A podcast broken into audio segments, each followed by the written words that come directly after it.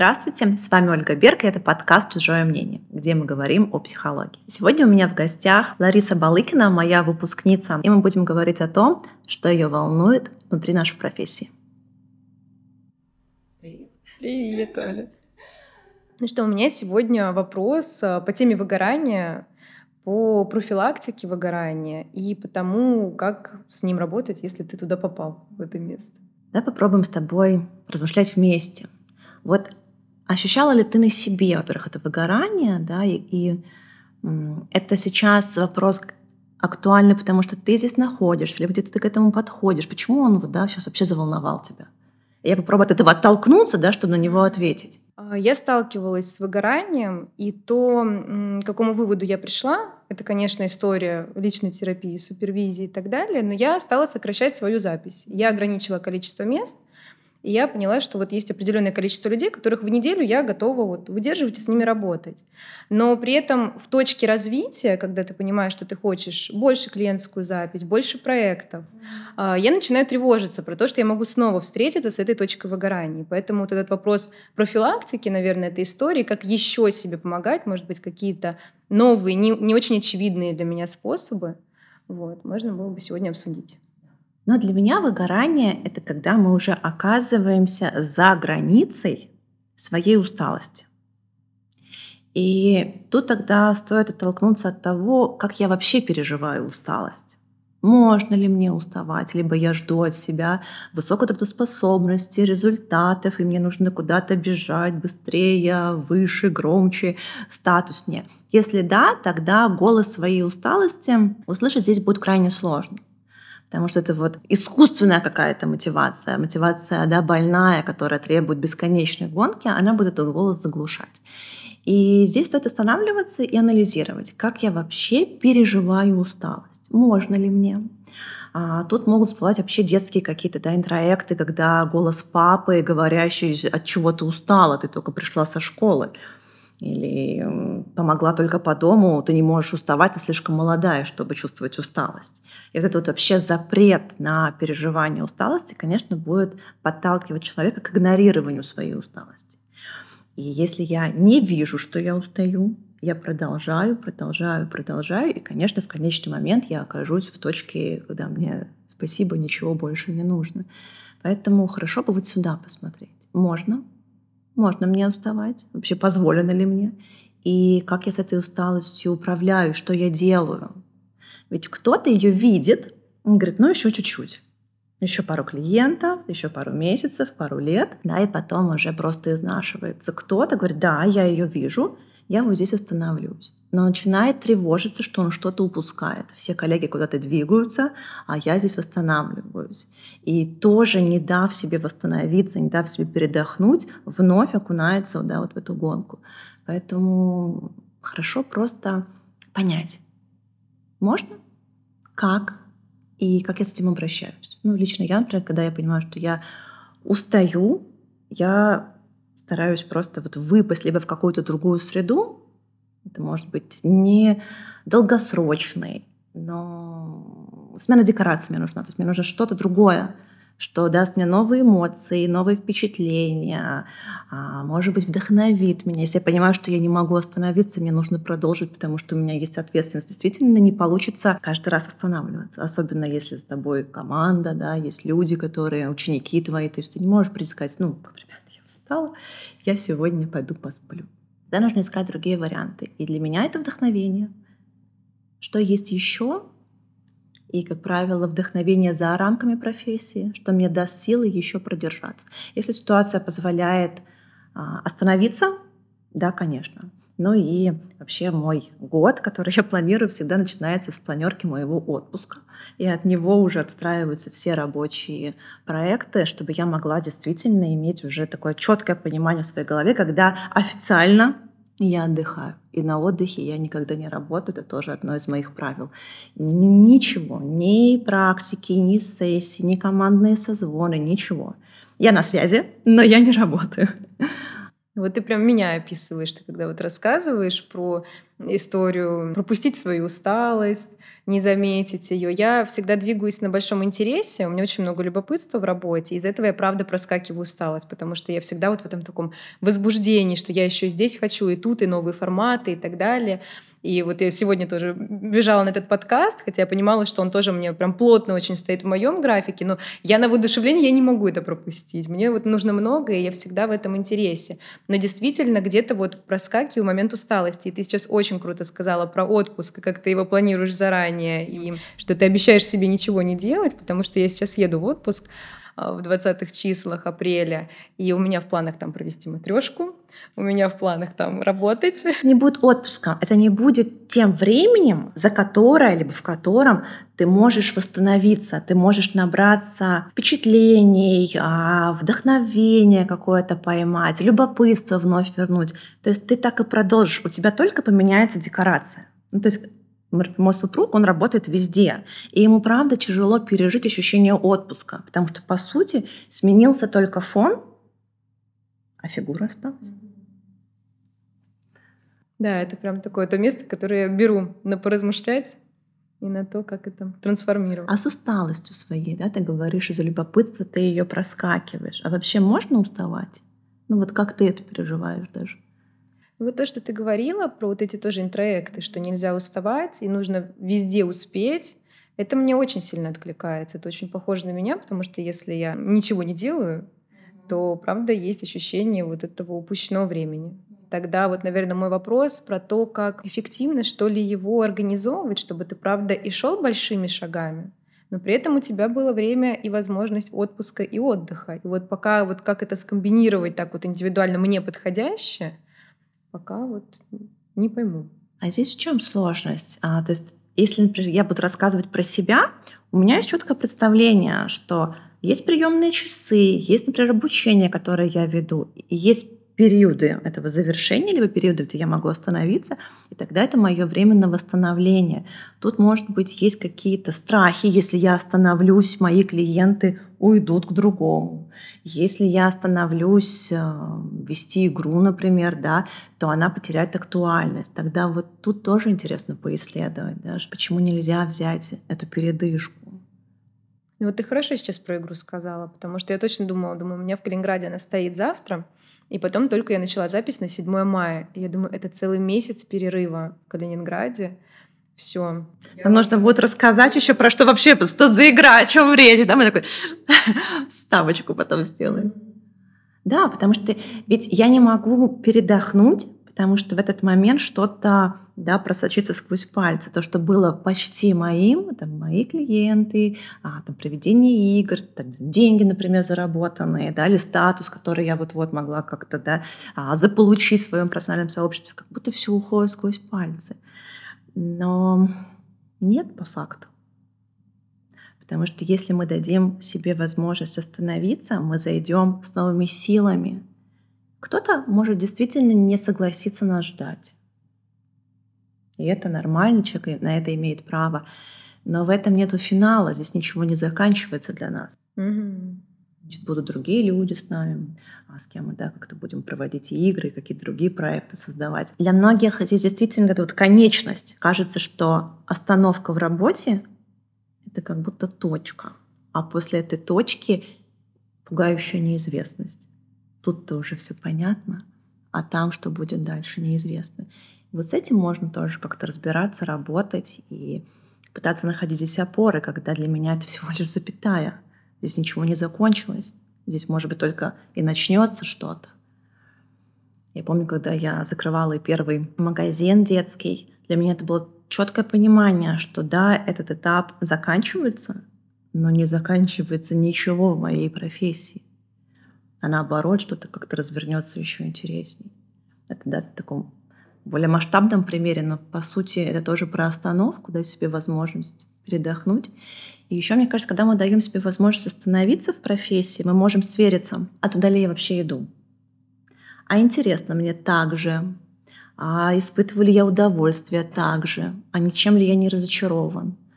А может быть, что-то я хочу новое попробовать. Потому что если это гонка, ну, в гонке не заметить, я просто бегу и должен обогнать соперника. Тогда где здесь я опять?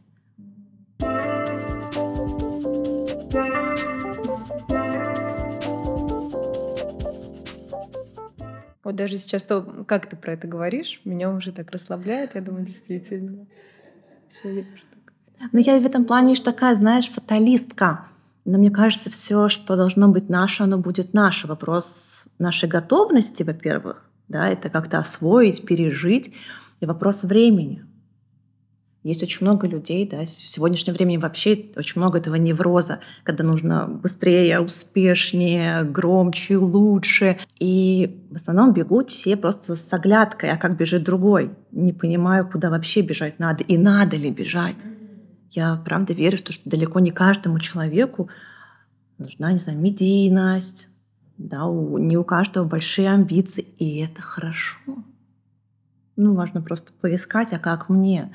Потому что если я не разобрался, о чем я, что для меня важно, что я хочу, я просто бегу, потому что бежит подружка Маша, ну, побежим мы куда-то в другую сторону. Угу.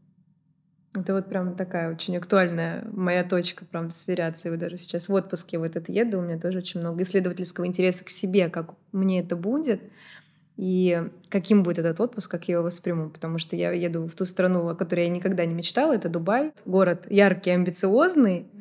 Вот. И я просто хочу примерить, насколько это действительно мое. Потому что я об этом не мечтала никогда, а цели у меня есть большие. Вот это вот исследовательский интерес, правда, и заглянуть туда еще и с другой стороны, как мы сейчас обсуждали, потому чтобы воспринять этот отпуск, правда, как отдых. Ощутить, да, даже можно, насколько тебе сейчас важно добегать до каких-то вершин. Ведь это может быть процессом, к которому ты пойдешь своим путем. А возможно, форма этих вершин тоже да, как-то будет Найти изменяться. место свое в этом. Да. Вот так скорее для меня это звучит. Я помню хороший, хорошую сессию с моим терапевтом, когда я тоже пришла к нему и говорю, слушай, я, я уставшая. Он такой, ну классно же, что ты хочешь тебе с этим сделать? Я говорю, ну я не хочу уставать. Он такой, так наоборот, классно. Ты от этого можешь оттолкнуться понять, что тебе сделать, где ты истощаешься, где много, либо где неинтересно уже, либо где все понятно, а хочется новое. То есть твоя усталость — это такой классный флажок, от него не надо избавляться, а просто давай заглянем, а что здесь, да, где ты больше устаешь. И я начала просто за собой следить на обучениях, на практиках, когда обучаю. Устаю? Нет, не устаю, наоборот, выхожу такая наполненная. Хорошо, когда соцсети веду, устаю? Такая, нет, не устаю. А когда сессии веду в таком вот своем интенсивном режиме, как было раньше, понимаю, что устаю, что заканчивается приемный день, Например, нужно встретить ребенка с а, дополнительных занятий, а я уже все. Когда я приняла решение, что я останавливаюсь в таком интенсивном а, приеме, когда я поймала себя на том, что завершив приемные часы, я говорила мужу, я спать.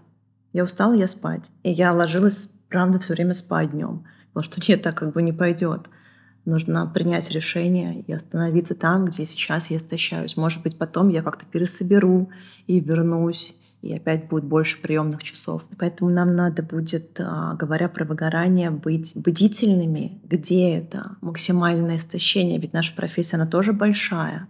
Моя личная терапия, моя супервизия, мои обучения, мои контакты а, да, с коллегами — моя индивидуальная терапия, моя групповая, мои какие-то инфопродукты, где я устаю, а где я, наоборот, наполняюсь. Тогда можно да, пересобрать фокус. И не уходя из профессии, в ней остаться. Ведь многие, испытывая выгорание, просто уходят. Говорят, что все, как бы с меня достаточно, я больше не могу. А можно чуть заранее, понимая все, тут хватит. А вот здесь очень много интереса, много любопытства, про которое ты говоришь.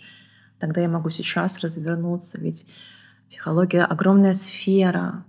Можно устать в индивидуальном, можно пойти в какую-то другую отрасль, да, можно пойти а, в какую-то просветительскую историю. В психологии тоже это есть.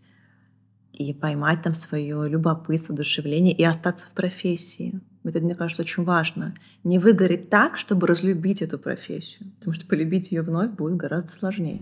Круто. Мне очень откликнулось, как ты своим опытом терапии поделилась и своими размышлениями. Я еще, знаешь, про что подумала, ты очень классный момент озвучила про то, что приходишь к терапевту с одним запросом, а он как бы решается немножко с другой стороны.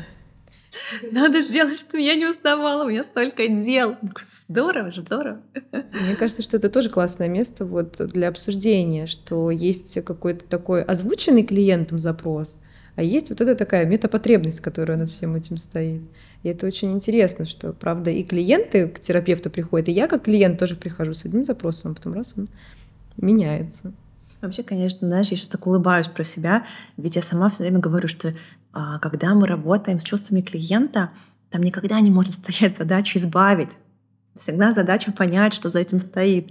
И в ту же самую ловушку попадаю сама, когда прихожу, говорю, я устала, давайте что-то делать, сделайте так, чтобы я не уставала, махните, щелкните пальцем. И как важно не выбросить этот маркер, потому что, опять-таки, выбросить этот флажок, я бы точно оказалась в выгорании, сказала бы, ребят, мне ничего больше не надо, я вот поехала куда-нибудь, где нет ни, ни интернета, ни телефона, нет возможности вести прием.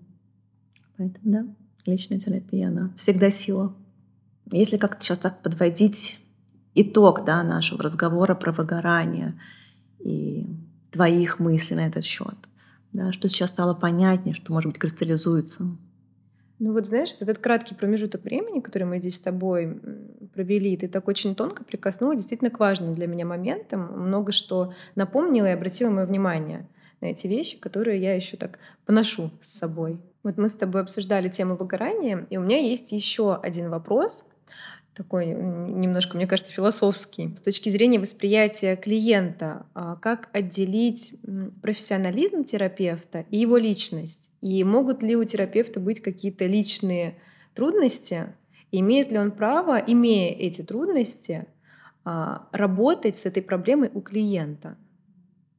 Ну вот если нужно, я могу какие-то примеры привести, наверное. Хочешь, приводи. Ну, то есть я могу с ними, могу без них. Как вот если хочешь чем-то поделиться, может быть, своим, давай на твоих примерах, чтобы тебе было понятнее, ну, это как-то про себя, чтобы ты ушла с пониманием про себя. Я вот думаю, например, может ли психолог, который, у которого нет своих детей, а, быть детским психологом? Но в этом месте вроде как я чувствую устойчивость, потому что я работаю с подростками, я работаю с ними мало, в основном только по сарафанному радио, особо нигде не афиширую, а, хотя сейчас прям здесь про это говорю. Вот. Но я понимаю, почему их ко мне ведут. А, и мне понятно, почему мне удается с подростками работать. И для этого действительно мне не нужны свои дети для того, чтобы быть профессионалом. А, Наверное, уязвимое мое место это то, что я получила специализацию по работе с семейными парами, и а, при этом я сама в разводе. И вот здесь такое мое тонкое место. Я одно время очень много говорила в блоге про работу с парами, а потом в какой-то момент пришла на другие темы, и сейчас про это не говорю. Хотя это очень интересная для меня специализация, я обожаю вообще эту тему отношений, но у меня точно есть такая неустойчивость, как я буду воспринята с точки зрения клиентов, как специалист, который работает с парами, но при этом сам не находится сейчас в браке и вообще-то э, пережил развод. Как-то там, не, не принял решение сохранить семью. Хотя ведь в работе с парами тоже не всегда запрос это... На сохранение, конечно. Да. Ты знаешь, как будто слышится твое переживание про твой развод. Угу. И, скорее всего, именно это а, самоощущение, что есть что-то, что могут увидеть другие, да, и как-то отреагировать на это, может быть, с осуждением, с какой-то критикой. Наверное, тут вопрос не как клиент на это посмотрит, потому что в зависимости от того, какая цель у клиента, если клиент, который хочет развестись, а не может, ты для него будешь ролевой моделью. Вот, вот, кстати, с таким запросом ко мне стали приходить. Я, знаешь, как думала, что когда я развелась, я прогнозировала, думаю, ко мне будут приходить клиенты, которые уже там развелись и проживают развод, а ко мне стали приходить клиенты, которые хотят получить разрешение на развод. Да, потому что это же страшно решиться, а есть ты, который это прошло, на тебя здесь можно много чего да, спроецировать, перенести и где-то опереться. Но клиенты, которые будут сохран... хотеть сохранить отношения, они, скорее всего, не придут, потому что здесь они не столкнутся с ролевой моделью, которая как будто бы это не смогла сделать. Поэтому я бы не смотрела со стороны клиента. Я бы посмотрела с твоей стороны, почему тебя здесь да, волнует твой развод. То есть чем он для тебя самой страшен, когда я, смотрю на свою линию жизни, что у меня здесь развод, как будто я здесь сама испытываю переживания, как будто его здесь не должно было быть. Да, есть, может, какое-то разочарование, например, что это случилось, сожаление, осуждение самой себя. Ведь я никак, да, так в кавычках, не сохранила, не выбрала сохранить. То есть мне кажется, что ты как раз-таки сейчас, говоря про аудиторию, говоришь про собственные переживания относительного собственного взгляда на эту ситуацию. Угу. Слушай, я с тобой очень согласна в этом месте, потому что даже вот ты говорила, я так чувствую, что у меня прям глаза увлажняются, знаешь, про... Для меня это про прощание с мечтой детской, что очень хотелось, чтобы был брак, и он был один и на всю жизнь. А ты понимаешь, что уже вот он не будет один и на всю жизнь. Что если впереди ждет брак и семья, то это уже будет второй брак.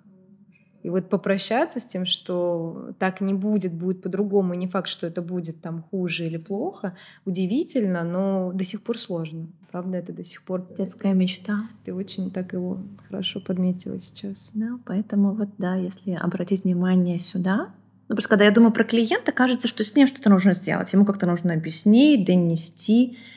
Но тогда я работаю не с тем, что рождает переживания, а если я работаю с собственным отношением к своему разводу, и пройдя это горевание, что действительно не будет один раз на всю жизнь, уже будет второй и по-другому, я смогу здесь обрести устойчивость в этом. Тогда и отношение клиентское к этому меня не будет ранить. Я буду просто понимать, что клиент, не каждый будет моим клиентом здесь. Ну, как и в принципе, не каждый клиент, да, который бы приходил в семейную терапию, пришел бы к нам. Поэтому это такая некая будет фильтрация и идентификация его с твоей линией жизни но просто это может не ранить и не пугать. Только в том случае, если твое отношение к своему разводу, разводу очень понятное, прозрачное и устойчивое. Угу. Слушай, так интересно, я думала, что эта тема уже вроде как прожита мной, и в терапии уже была ношена. А сейчас вот ты стала про это говорить, я думаю, правда, еще еще есть там отголоски, и есть еще, да, куда с терапевтом заглянуть. Так оно, да, опять-таки, когда нам кажется, мы боимся чего-то внешнего, но на самом деле все самое страшное живет внутри нас.